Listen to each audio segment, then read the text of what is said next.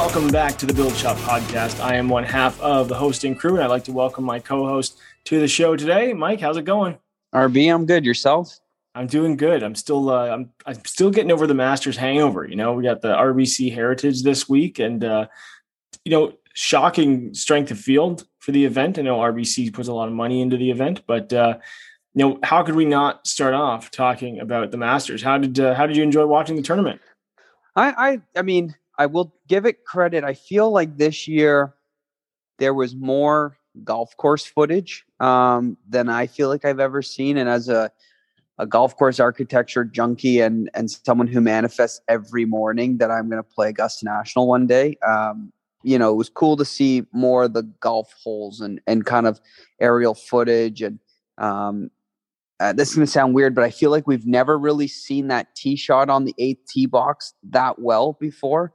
Um, and I feel like eight's becoming more of one of my favorite holes at Augusta. I think, well, I saw Tiger birdie it at 19 on the Sunday. Um, but that's my that's the best memory I have of it. But I don't know, it's just we all know the golf course is good. I just feel like this year we saw more of it, and um, you know, even the footage on that new tee box on on 13 and and the shot on 11. Uh, I don't know. It's just obviously we know it's amazing, but I was you know really cool for Scheffler. I'm a Scheffler fan. You know, world number one. Guys won four at his last six events. Um, pretty pretty cool as a cucumber kind of guy. Um, the four putt to win the Masters is pretty cool. But um, yeah, I, I, thought it was, uh, you know, I'm going to say it. I'm going to say it all the time. The Masters is my favorite major, but um, yeah, I, I I love it. I think it's you know it's a shame that it's over, but I will say it brought us spring weather here. Uh, it is nice and warm in in Toronto, so I'm ready to get on the golf course. Yeah, it's uh, that's that's definitely a bonus. You know, it's always usually like I get it a couple times before the Masters, but uh, this time I've I've yet to touch the uh, the golf clubs to grass uh, here uh, locally. So I haven't even uh, built my irons yet. I'm still working on a few things. I got some wedges to stamp still, um, but yeah, I think you know you make a really good point. I think this year they continue to up the ante as far as exposure around the golf course, uh, especially from camera angles. You know, as as drones get better, not that drones are bad, like they they've been bad, but I think as their ability to either live stream or use those use that technology on the golf course as as it's going, I think that's pretty interesting because we do see a lot more angles with those with those drones and with I don't I don't know if they use wire cams or not, but they definitely have some some photographers kind of hidden away in certain places, which I thought was kind of interesting because there was I know there was a few shots when some other players were on the golf, especially behind 12. You can always joke that it's kind of funny that if you actually watch really closely because there are no rakes around the bunkers at Augusta. And so there are there are people hanging out in all the bushes to make sure they they rake properly and all of these different things. And I always find that very very funny because the, the way the course looks like that is because there are people kind of hidden everywhere, right? And between groups, if they have to, if it's windy, they come out and they get the blowers out on the 12th green. You're never going to see that on television, but uh, there's like a whole grounds crew behind those those greens, which I always think is is kind of cool. And some of the photographers that they have are you know literally camoed up which makes it very interesting. So you never see them on television, but it's kind of like uh, Augusta National Secret Service all around the property, making sure everything looks good for television. Um, but yeah, for Scotty, you know, he played very, very well. It, it wasn't, I wouldn't say it was the most interesting uh, tournament coming down the stretch because the only way, only Rory was going to get into it would be to see a complete meltdown. And I never watched something like that hoping for a meltdown. And you know, Scheffler seems like a nice guy, and you know he's been playing very well, and he just kind of stuck to the plan. And I think that that to me was the only way you're going to get Rory is by cheering for Meltdown. I don't think any. There's probably very few people, unless there was someone at, at home with a big ticket on Rory somewhere, cheering for that. So that that to me was definitely a highlight. But what did you think of Rory's round, just overall? It was bogey free, and the way he finished it off was pretty impressive. Yeah, I mean, you know, obviously the chip in was pretty cool. His excitement, I haven't seen him jump up and down like that since maybe the Ryder Cup, um, even though that wasn't the best Ryder Cup for them. But I, I, thought it was, you know, it was cool. It was funny tonight on on the drive home. I was listening to some Sirius XM, and it was Rory's, uh, you know, post game, post round interview um, at Augusta on Sunday, and um, it was you know, you he talked about how he changed ball. He went from a different ball because of the wind and stuff like that. I think he changed that in Texas, where he missed the cut and then played um, a couple practice rounds before the week started.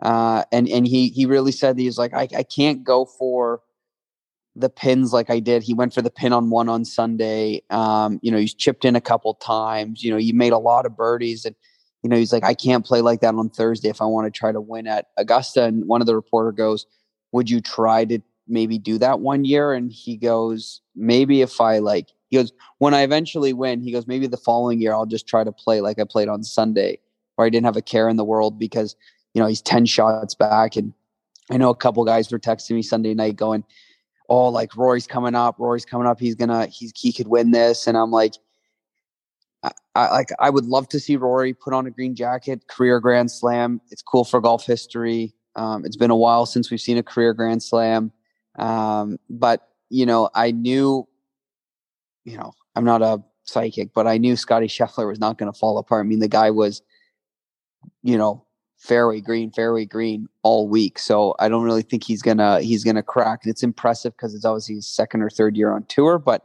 um, yeah, I mean, it's you can never you can never not cheer for Rory. I, you know, I I sometimes get the gears at work because I I say I don't love Rory McIlroy, but I mean, who wouldn't want to see him win the Masters? Yeah, it's it was kind of one of those things where coming down the stretch it was like, yeah, he's probably not going to do. It. You're not going to get sucked into the Rory train because of the way it was going, but um, you know, it was just one of those things where you want to see him win. But you know, you make a good point. One of the things that he said was talking about playing conservative. Tiger always talked about making sure you got off to a good start, just kind of keeping in. You don't, you can't win a tournament on Thursday, but you can lose it, as they, you know, as the motto goes, I guess. But the, I love swaggy Rory. I know we we talked about this the day after the the tournament when we were we were filming up at the studio, and we got some really cool videos uh, that week. Um, but you know, swaggy Rory is the best Rory you know, if you watch some of the old videos where you know he's winning majors, he's just. I mean, I can think of probably one of my favorite events that I, it was when he won the Canadian Open when it was at Hamilton a few years ago, which was the last like true Canadian Open. Uh, he was he played with Brooks, I think, in the last last day, and you know, off the even off the first tee. So for those who don't know, Hamilton Golf Country Club, first hole is like close to 400 yards, not quite. It's downhill. You have to carry a bunker for the players there. It's it's an automatic go over the bunkers for almost anyone like on tour at this point. Um, it, which is I think it's probably like two, probably close to 280, 300 yards. It plays a little downwind, and he gets up there and he just rips it. And the cameraman lost it. Like they're looking, they're looking at the landing area, and you can go back and find the highlights. of it. I always thought it was really funny because all of a sudden the camera just does this like wide, quick pan. You're like, oh, he's he nearly drove it on the green and he just like bounces down the fairway. It does look like you know the Rory. If you go watch the old videos of you know chubby long haired Rory just strutting, I'm like, man, that's the Rory we need on freaking Thursdays at majors nowadays. Like he doesn't maybe it you know it's just like he's scared, right? And uh, I think that's always one of those things where it's like I want swaggy Rory, swaggy. Rory. We we got swaggy Rory on Sunday, which was awesome to see. But uh, you know you don't see him that often. Even when he won in uh, I guess it was Vegas at the Shadow. No, no, Shadow Creek. It was the the place in the middle of nowhere, whatever that was. Yeah, Summit. Summit. There you go. This uh, CJ Cup or plaque or whatever, and he won that event.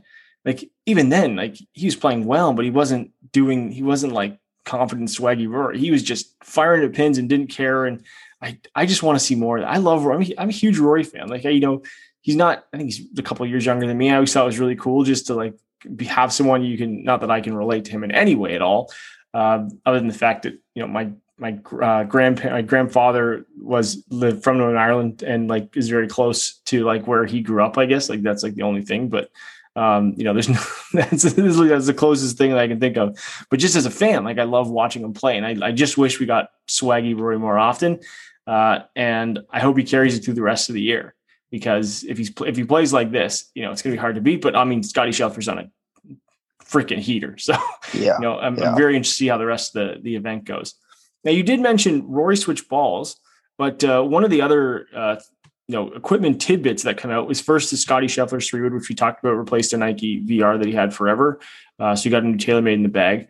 But one thing that I know we've talked about in the past, uh, and now it's really starting to come out because social media is allowing people to kind of get their eyes on these things, is Charles Schwartzel had former Nike staffer had a set of artisan irons in the bag, which looked awfully familiar to one of your favorite sets, Mike. What did you think of seeing those? Uh, yeah, it was uh, it was cool to see them out in the wild. I mean, I, I you know you and I have known about these irons now for probably a little over a year, and I've probably through my photos have 10 different copies of photos that Mike has sent me over the over the year going this is what we're working on. This is what we're looking at. This is the forgings that we're doing. Um, this this product looks very finished which is nice. It's nice to see that we're getting closer to potentially getting you know the everyday consumer into these irons um, I know there's a couple different models that are tr- trying to be available um, but uh, I mean, it's great. I, I, think it's it's very cool that you know these some of these ex Nike guys they can go to the ex Nike guy and get some clubs designed that's people they trust um, and uh, and get some tools that truly are made you know one for one to them. I, I mean, I went through the wedge process. I was able to get wedges exactly how I wanted it done. I know Jason Day spends time there. Bryson has spent time there um, obviously Schwartzel, um, you know, Patrick Reed, and, and all these guys. What a lot of people don't realize is all these guys pay for this. Um, Mike and the, and the team at Artisan, um, they they're not like a big OEM where they can just give free clubs away uh, for people to use their product. Those are uh, those are paid, uh, you know, by the by the you know the customer to to get stuff made by Mike, and it is it is a reason why he is the best of the best. When I was there in, a couple years ago, and I'm and I'm actually going again in May this year. But when I was there, um, Langer was getting an, a set of irons uh, milled, and it took like I I honestly don't know how many hours, but they were hand milling the grooves, and they have a USGA groove checker on this little computer. It's like a little computer stuck in a corner, and they're they're checking the grooves, and they're like, no, no, we need to go like one one thousandth of a millimeter deeper or something like that. And, and that's when I was like, holy hell, these guys are like really like detailed and got to see that process. But um, I'll tell you one thing: if Mike's going to release an iron, just like he how he's released wedges and the team has released putters, they're not going to do it until it's absolutely perfect um, and to what they can trust. I mean, Mike worked for Hogan, uh, Nike, and now his own, so he's going to make sure that it's perfect and I really do believe from from the photos with Schwartzel's irons, this is going to be. Uh, it looks like final production, which is really cool. Yeah, it's uh, speaking to Mike's level of craftsmanship. One of the one of my uh, people I know in the golf industry, a lot of people are familiar with. I mentioned in the past, Jeff Sheets. Go find his website; it's all out there.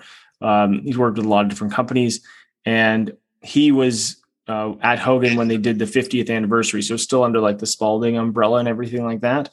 And Mike did all the master molding for those irons. It was the composite of a bunch of different irons, and you know that was the idea was to like, and that it is one of the most, other than some of the originals, is some of the most famous Hogan irons, and all of the all the masters were done by Mike, and basically, and you can it's right on Jeff's website. This isn't a like secret industry thing, but it says like they were so good that they were basically like didn't have really do any extra like polishing or anything like that. It was basically take the master molds uh, scan them CNC and then do the like the actual forging dies, which I thought was fascinating. And it goes to show the amount of, of craftsmanship that goes into it. And and to your point, you know, it hasn't been like a, a secret secret. Like we've seen stuff out there.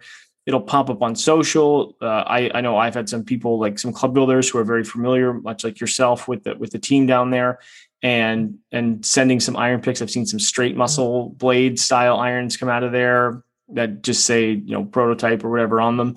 So it is curious because you know we've having I think the I think Golf Direct shared some photos of them. I know uh, Golf.com had some photos as well, and all of this leads back to you know what it comes down to from a fitting perspective. You know we always focus on club head, shaft, grip, length, lie loft, all of those different elements.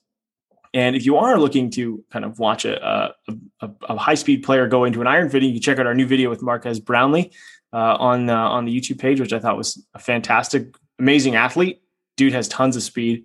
Uh, and so, you know, if you're looking to like watch a new iron fitting, we do have one of those out with a, with obviously a very good player. Um, but you know, for for these guys on tour, the sole is is kind of the next step, right? And exactly your what you just said there. I know uh, talking to uh, Patrick from National Custom Work when Dufner got his irons, he paid for them. Like they're not doing these things for free. Like these are one-off sets for guys that are like from small companies. Like no, they're not giving these things away, which I always think is like the coolest part of this whole bit.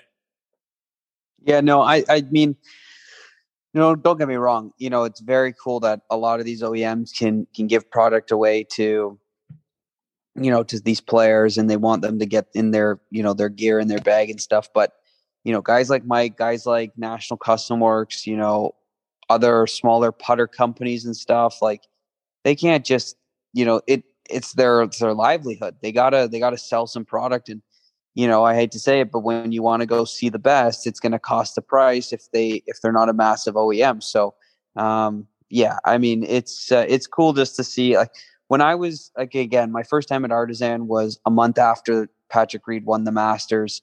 Um, and obviously, you know, he had some artisan wedges in and it was funny. There was a whiteboard and it was like they had all the OEMs names, like how many masters wins. And there was a couple OEMs that didn't have any masters wins. So under the word artisan, they had like, you know, you know, check, you know, number one, they've already got a, a major win kind of thing. So um, really cool team, really cool product, and just excited to see what they do uh, coming up next. When you talk about, you know, you make a good point there about saying the, you know, when you, you, if you're going to get something and you're gonna, you're gonna see the best, you know, what you're saying is, Mike, you should pay for fittings, right? Hundred percent, pay pay double, pay double, yeah. Um, you know, and it does come down to the idea that you know you're getting you're getting value out of the time spent with an individual. And that's that's what we always talk about for us. That's our stance on this on this statement. And that's why you know, when I go places, I, I'm always willing to not to go down the huge debate, but I always think that you know when you're paying for someone to to do something to help you, whether it be your golf game or whatever else it happens to be, uh, you do get the you it's always worth the price of admission. You know, you're talking to an absolute expert. Um, now, speaking of of price and and those, uh, you know, there's a lot of different stuff going on right now not a whole lot of club releases. Uh, we're seeing, you know, everyone's waiting for some some new product in the fall, probably from you know Titleist Metalwoods are coming up on two years, and uh, but one thing that was has just been announced is the you know a company known for their irons. Not that I'm trying to create the professional segue here, but uh, Miura just launched uh, two new putters. It's the first time they've launched putters in I think four or five years um, Newport and or sorry, Answer and Answer Two style. You know, we're going to give credit where credit is due, and uh, they look fantastic. Now they are noticeably they are basically a thousand dollars a putter, but you know, looking at them, I love the shape of the we'll call it the Answer Two style. Have you seen them yet, Mike? I've seen uh, I've seen photos of them. I know we have a couple uh, coming for testing really soon. I mean, it's pretty hard to to screw up a Newport or an answer style putter. Um, you know, it's you know the craftsmanship that you know the team at Miura Golf do. Um, you know, I would imagine their putters aren't going to be you know a joke by any means. I, I, will say from the conversations that I've had um, with the Miura team over the last couple days um, with the KM1 and KM2.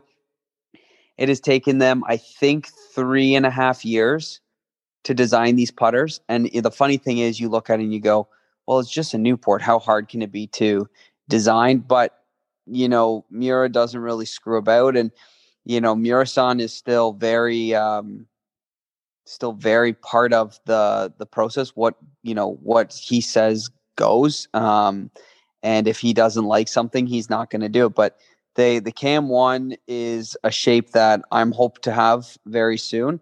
Um, but the KM2 is right up my wheelhouse. I'm I'm very very excited to to roll a few of these putters and um, but yeah, they're I mean they're crazy expensive, but the you know it's 303 Japanese stainless steel, it's CNC'd.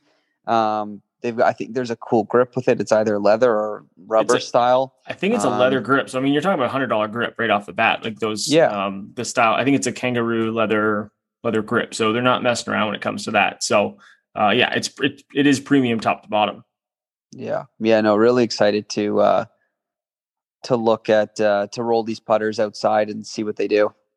You know, you you you kind of joke there, but like three years, and but you know, I would say that the discerning golfer is always very very um, accustomed to a certain shape or a certain style or at least certain proportions because you know not to i'm, I'm not going to name any names because i think everyone's eye is slightly different but if you go out there and you look on instagram or you look at some of the some of the smaller putter makers that are just starting to pop up or popped up over the last couple of years they have you know answer styles or newport or answer two styles or you know classic styles that fit a lot of different um, uh, classic shapes basically. Some of them aren't very good.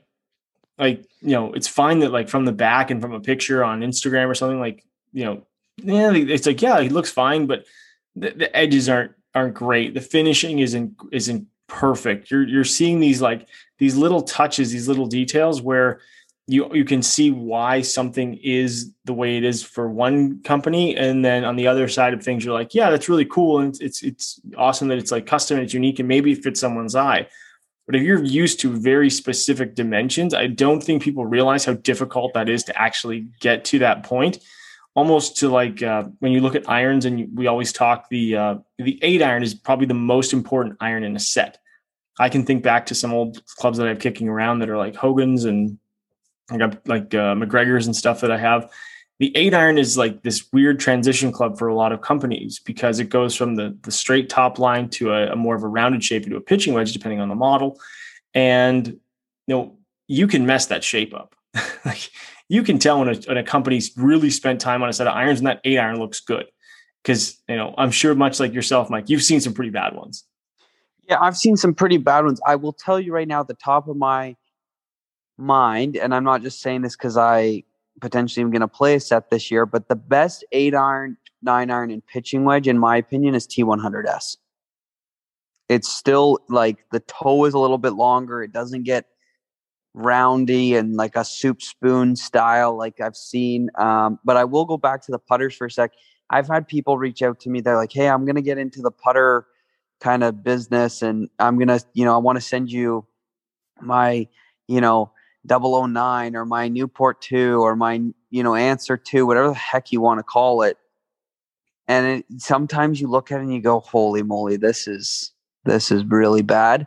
And other times you look and you go, wow, that's, that's really good. And then people go, well, why can these small people charge three, four hundred dollars for these putters? Because it takes time and the, the, the machining that goes into it, whether it's on a, you know an old bridgeport or it's on a you know a cnc you know machine that costs hundreds of thousands of dollars that's why this stuff is expensive to take a block of steel and turn it into something you can shaft up and roll putts with takes a lot of time but um i you know yeah i give credit to the Miura team you know they have the name and they have the the legacy behind Miura so people know that the product's going to be good but I will give it to them. You know, I haven't seen it in hand personally, but in photos and from what I've heard, you know, kudos to them for bringing out a putter and um, you know, getting us a premium, you know, product again. I'm I'm excited. I'm really excited to see it.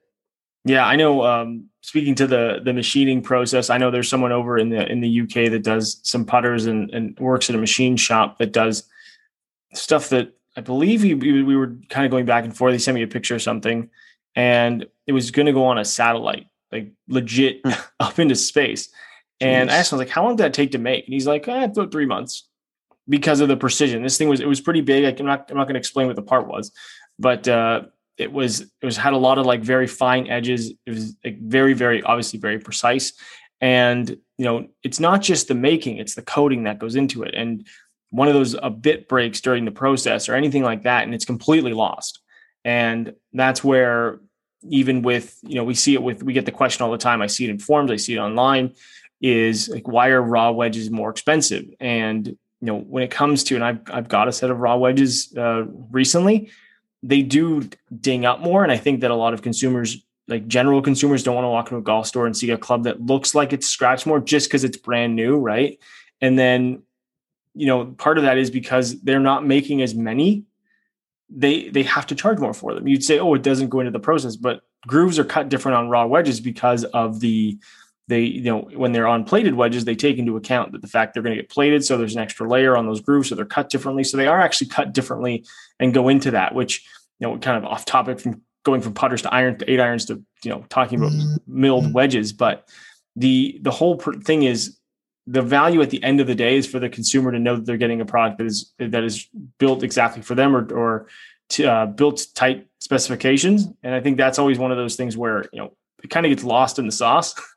where it's like, yeah. oh, why is this this or why is this that? And you know, if you go in and, and look at some some random clubs off off a shelf or something like that, and I'm not talking major OEMs, but if you're buying something that is, um, you know, not not even direct to consumer, but just something that's like kind of lower level or like an entry level product, flexes and weights and all of these things are all over the map. And what you're paying for is precision. We see this with tour issue shafts from True Temper. We see it from manufacturers like Miura. When you get a set of iron sets, they are just seven grams, seven grams, seven grams, seven grams between golf clubs. Makes our jobs easier as club builders. But you know, to get to that point, to have them sorted takes more time and takes more precision. And at the end of the day, what it does is it delivers a better golf club to the consumer. 100%. Now, speaking of new golf clubs, I'm just on this transition roll tonight, Mike. You now maybe you can tease us here. Uh, you know, I don't want to give it away. Maybe, maybe we'll do a video for for YouTube or something like that. But know, you did post some some very very interesting driver numbers the other day. You seemed absolutely maxed to the freaking limit um, of the the the GC quad. So you've got a new. I know you talked a lot about. You've hit the stealth. You had a Sim two. Shown some great numbers with that. Uh, new driver for 2022 is going in the bag, isn't it? Yeah, I mean, I've been, you know, for as brand agnostic as we want to be, I have been a TaylorMade driver user since M3. Um, obviously, grew up playing TaylorMades, but always played, uh, you know, M3, M6, Sim, Sim 2, and uh, and I really wanted to play the stealth. I love the look of the stealth. Uh, I love the the black, the red face, um, the adjustability on it. I just love everything about it. But I uh, I was playing around on Sunday. Ian and I went to go hit balls at the studio on Sunday before the Masters started, and uh, obviously we all know I don't hit it long, and I don't uh, I don't miss the fairway often. But I was like, for some reason something just clicked in my mind. I'm like, stop swinging like a little pansy and and actually hit it. And there was a couple that took a while to find the center of the face, but after a while, you know, I was honestly for me, it was up five miles an hour, and you know, to go from total at 275 to carrying at 270. Uh, and seeing the odd one at that 2000 spin kiss 300 yards is is a game changer for me. Um, so I built uh, a Diamana TB 60S at I'm going to go 45 and a half inches, a little half inch longer. Um, and right now, the Cobra LTDX LS driver is in nine degrees, set at eight, is unbelievable. It is so good. I mean, for the last for the last couple months, we have sold a ton of Cobra drivers. A lot of customers are getting fit into Cobra drivers. Um, LTDX LS is bonkers. Dean, actually, one of our fitters, he was on Tuesday he was 185 ball speed, 127 club, and he was spinning it around 1900, and he was 333 carry, 357 total. And for anyone in the shop, we've seen five to six miles an hour faster with this driver head. Um, I had a conversation with the engineers from Cobra a couple days ago, and they're like, "Oh, like what would you like to see in in next year's driver. And I was like, please don't change the LTDX LS. You can put new paint on it. You can slap lipstick on a pig. I was like, just don't change anything. Um, and obviously there's, there are some changes coming, but this new driver is really, really cool. It's, it's, I'm excited. Um, but I went with one, one, one that's like all blacked out version. I have an all black, uh, Cobra LTDX LS driver in the mail. So hopefully get that in a couple days so I can uh, I can play with it next weekend. That's cool. Yeah, the, the, they've done us um, a couple limited edition ones. We've seen the the all black one. They did the what's the key kiosk key? I don't know. I don't know the DJs. Yeah, Kygo or whatever. Yeah, it was funny. I was I was with the um, the Cobra Canada guys uh, a couple nights ago, and just because I was with them doesn't mean I'm that's why I'm playing the driver. I'm a nobody, so I'm just doing it for strictly performance. Um, but uh, the guys were telling me they're like, oh, like the guys in the US said you you ordered a black driver. I said, yeah. I said I love the I love the makeup of the Cobra LTDX. I think it's it's fine. I was like, but the all black one just it's stealthy. It looks cool. Um, and uh, they're like, "Yeah." They go, "People don't realize how limited that is," and I'm like, "Oh, how limited is it?" And if I'm not mistaken, and again, we were sitting at the uh, at a Leafs game, so it was a little loud, but he was like, "I'm pretty sure like the black driver, we only have 500 pieces in North America," and I'm like, "Oh, like I thought there was maybe like thousands of these sitting in a factory somewhere," but he's like, "No, no, like 500 pieces. I think they did 200 pieces of the the Palm Series one from Miami a couple weeks ago." So, you know, I, I really think it's cool. Like yeah, so I mean, I think Cobra does does a good job with those drivers, and we've seen some more limited stuff from other companies. We've seen the TaylorMade doing the, the My Stealth. We've seen uh, My Custom through through Callaway, so you get to do your own. Obviously, like Cobra's not offering that uh, that level, but they're offering the limited editions. And then we just saw the uh, the the blue one from Mizuno as well in the STZ. That's right. That's a cool looking uh, cool looking driver. I always find that really funny. And I was, uh, you know, you know, I was talking to, I was talking to Chris and kind of joking with him, like, man, you did me dirty here. You know, I, I was hardcore. I played the blue driver for a long time. You go black, and all of a sudden you limit out the the blue ones again. And uh, you know, I don't have one of those. I don't have one of the new ones in, in either color. Um, but uh, you know, it is. I always find it funny that and he, he joked about it. He's like, you know, we made a blue driver. Everyone wanted to be black. You know, we finally make a black driver. Everyone loves it. And then we, you know, we do a limited blue and everyone loves it again. You're like, oh man, you can't make up your mind. it's, uh, you know, as soon as you make something limited, then it becomes cool again. Right. It's like so the, true. it's like the, uh, you know, Supreme when they drop a t-shirt or drop something like that. You know, it's all about, if you make it limited, which I think is always kind of cool. People are going to line up for it, and or at least there's going to be enough demand to cover that limited availability. It's not like we're talking um, cars or watches or something like that. I don't know. Did you see the line? Speaking of, did you see the lineup for the Omega Swatch um, moon watches or the the speed was it Speedmaster? Speedmasters, yeah. I mean, the lineup for crazy. It's funny. The weekend after that, I was in New York and um, I went to the Omega store and they had a bunch, or the, I guess, sorry, it was a Swatch store and they had a bunch of the the watches on display. It's it's interesting. It, it's funny. Like I'm part of this. I, I'm on a watch forum and bit of a watch junkie, and um, I was reading some stuff, and the one guy commented. He goes, "It's still a Swatch," and I was like, "Well," I said, "It's true. I mean, they are cool." Um, but you're right. As soon as they make something limited, it just goes it just goes crazy. I mean, look at the look at our TXG uh, direct to consumer clubs. Everyone went crazy for those. People lined up. People lined up on April first. They sure did.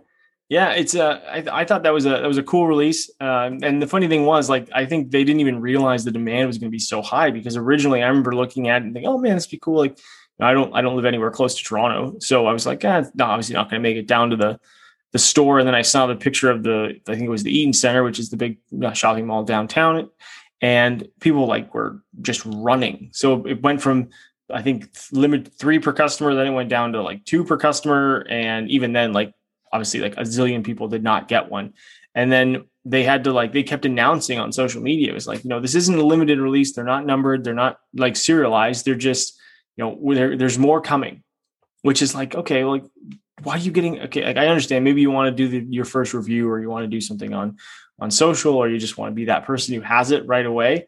Because i saw flippers on they were trying people were like lining up to pre-sell them on ebay for like $2500 you're like you're talking about a $300 watch here.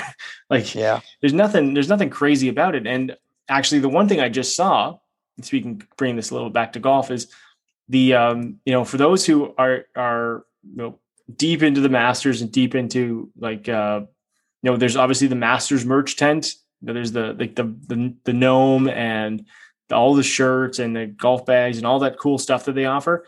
But there is a a uh, another place you can go. You know, the Augusta Pro Shop, which you only get through Berckmans Place, which is allows you access to the actual Augusta National Pro Shop. So there's different logo, product, and all those things.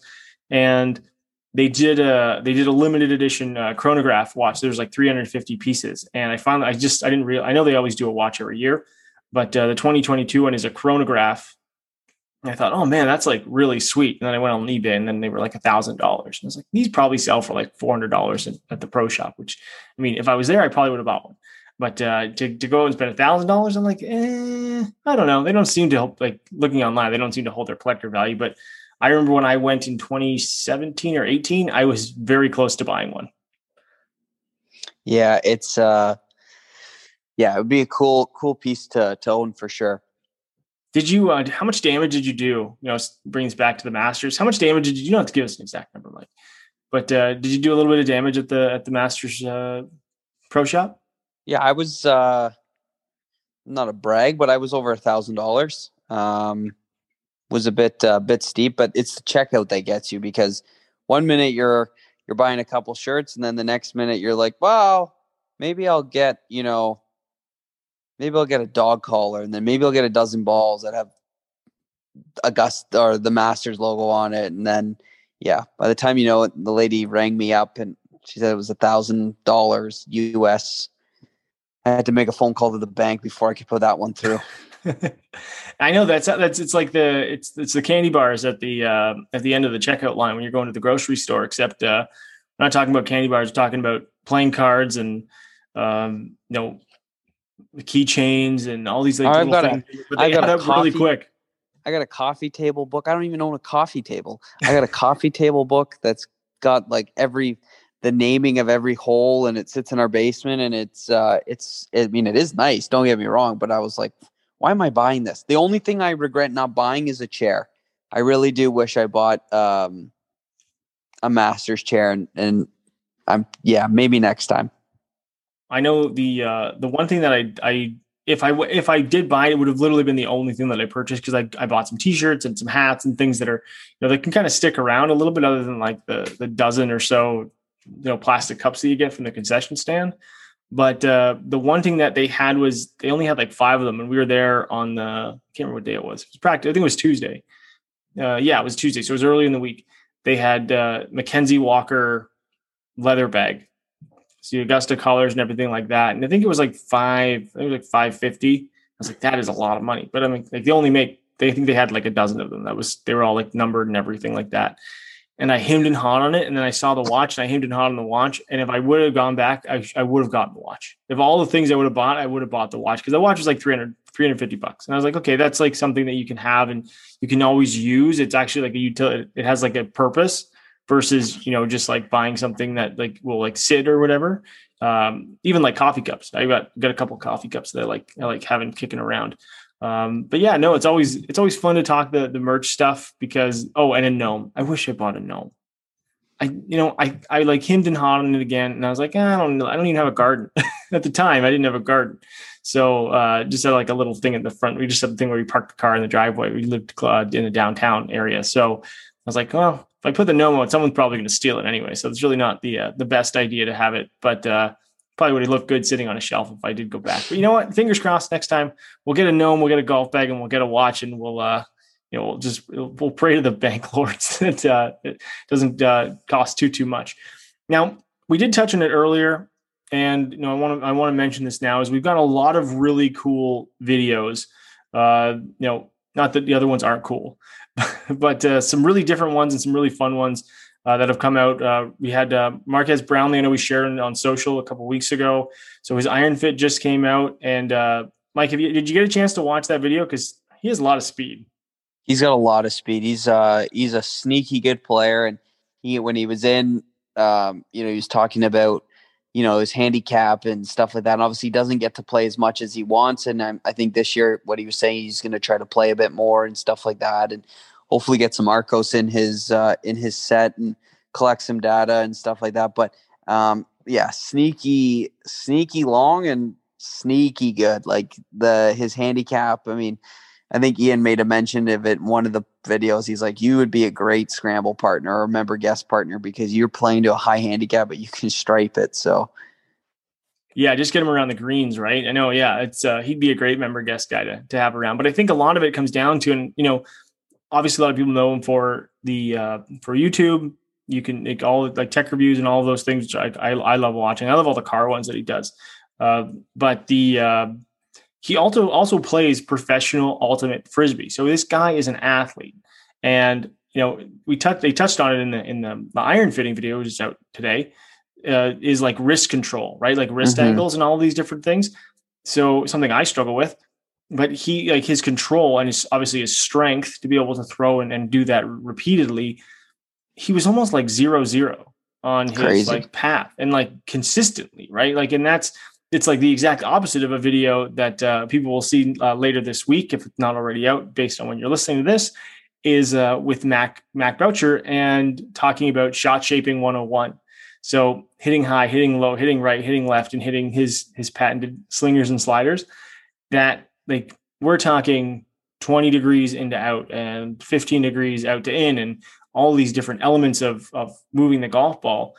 Marques is on the other side of that that uh, that scale where basically he like zero zero and hits it very very straight and it just shows that there's there's other ways to play the game but athleticism plays into both of them it's just kind of how it works for different players because you know some people want to hit it straight some people want to see a shot shape and for both one there's no right or wrong it's just whatever works for that player totally now last but not least i did have a couple questions that came out uh you know i we did mention on social we shared it uh, the other day was we have officially reached 200,000 downloads for this podcast uh, cumulatively.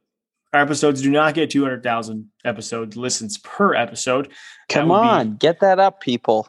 That would be ridiculous. Uh, we would be, we'd probably have some more sponsors. Uh, you know, we'd probably be, you know, little, you're probably doing this a little differently if we had that kind of, you know, this cachet. podcast is pet- Petrol Performance by Rolex. Oh, thanks. Cheers. Thank you. Yes.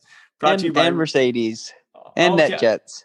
And yeah, yeah, NetJet. I was going to say Audi, but I'll take the Mercedes. You know, well, you're probably you'd rather have Ferrari, knowing the your uh, your fanboyness for the F1 team, which has. Well, I mean, it's fantastic. a winning it's a winning team, right? I you know I don't cheer for second place. what now? I will. Did you? What do you think of uh, Alex Albon getting points for for Williams? I thought it was really. I saw a meme that was like, uh, no, what he would. What did you say to George Russell? He's like, what was what took you so long?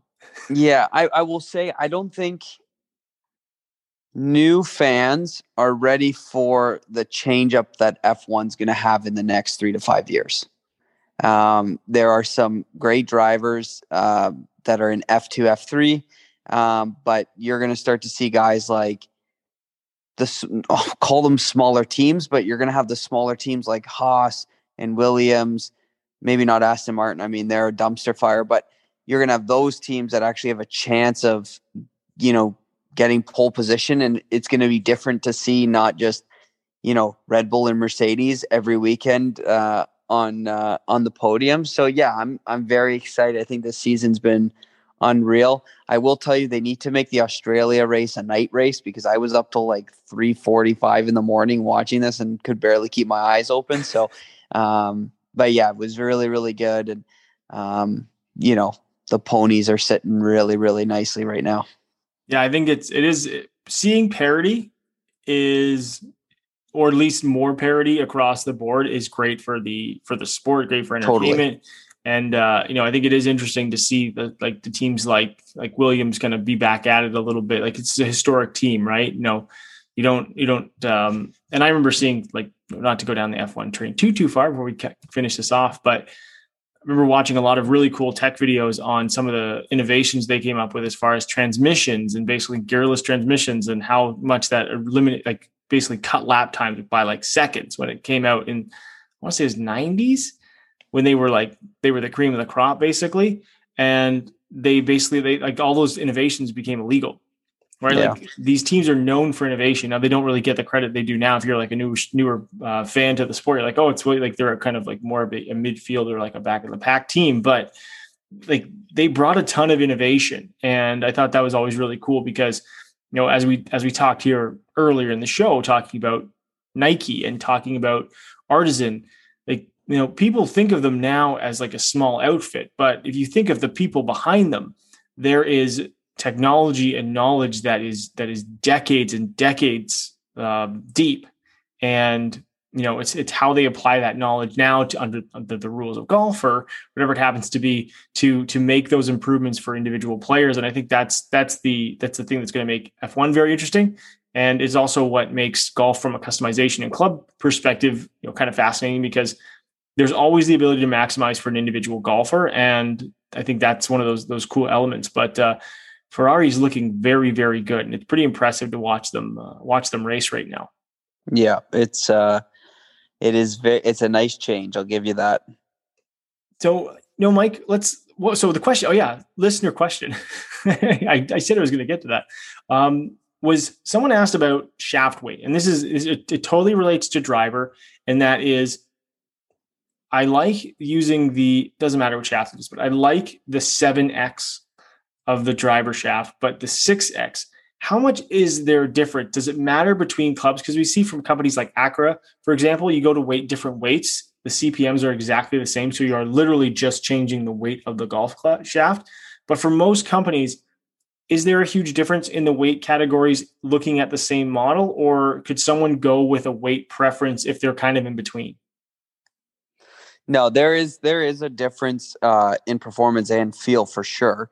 Um, we were actually Ian and I were were chatting to one of our newest hires who works on the customer service team, Pam, and she's not a golfer by any means, but she's really trying hard to learn about you know different products and stuff like that. And um, she saw me cut uh, the tip section of one of the new TZ5s, 80 M5s, and uh, she's like, wow, that saw is really taking like a long time to cut through it. I was like, yeah, well, the wall's really thick and the tip section's really, you know, thick because that's how they make shafts heavier and stiffer by just making, you know, more layers of graphite and stuff like that. And then I cut a 50 gram shaft and it cut really quickly.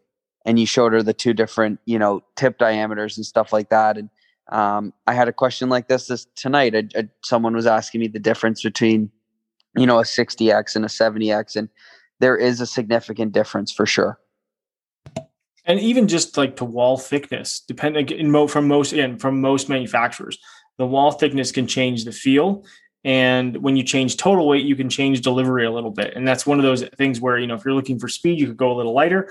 Or if you're looking for, you know, maybe the feel and a little bit control, not the, you know, for this individual golfer, whatever it happens to be, then the heavier weight could be more beneficial if the person has a quicker tempo or things like that. But yeah, there is there's definitely a difference, and it's the same with we've seen it with uh, you know even with like True Temper for example, like they have the the S300. People know that as like the stiff flex, but the S300 flex of the uh, Dynamic Gold, I think it's like 105, is not the same as the S300 in a like a standard you know traditional like 120 S300 or like a, a, just a tour weight S300, which is about 127 grams, they do not perform the same. And mm-hmm. we've seen it from other manufacturers in the past where it's a stiff flex, but it might be very light. Graphite is obviously different because of their ability to, to use layers and it's not a homogeneous material like steel, where you know, as you create thinner walls in steel, it's going to become more flexible. It's just naturally the way the, the material reacts. But uh, it is something where with the drivers that I think people can kind of like, if you're in between, it's I always say err on the side of lighter with the driver for for distance purposes because you can always dial in a driver for for like bias when it comes to the head as far as like moving maybe moving a weight around or moving a setting on a hosel. That to me is is more important than like maybe a few extra grams in the shaft. But you know that's I'm just thinking from like one example versus some players who really need control might benefit from that. Ow, not with my hand off the desk. I'm not. I'm gonna. I'm not cutting that. I'm leaving that in. uh, but that's that's where the uh, the big difference is for that. So uh, it was a great question. So you know, and one that we we do happen to get a lot. Did you do you get any other questions that came in this week, Mike? I didn't do a Q and A this Sunday. I was, uh, you know, took a. Di- I took the the only Sunday of the year where I like to just leave it to the Masters. But uh, this week coming up, we'll definitely do one. I, I will as well. I know, uh, we had uh, probably this weekend I'll do a little Q and A, which is always fun to lead into the the rest of the podcast, and then also just kind of talk about you know answering people's questions because we are at the beginning of the season. I don't know. Well, I know I don't have to ask you because I know you're in the shop every day, but I can definitely tell in my just locally from friends mm-hmm. as well as some of the questions I get on on Instagram and Twitter that like. Oh, what about regripping my golf clubs or getting my lies and law suggestions? I'm like, guys, you could have asked me this in February. Everyone's yeah, ready nope. to go. It's like, you know, I, I just like I'm gonna call my garage up in the next couple weeks. My mechanic be like, Hey, I really want my summer tires on now. He's like, Yeah, thanks. Well, uh, you know, it's gonna be two weeks to book an appointment for one of those. So, you know, it is I what will, it is. But I will say um, to any customers listening to this, we are trying our hardest to get you your golf clubs. I whether you have heard from us or you haven't heard from us, trust me when I say this, we are working.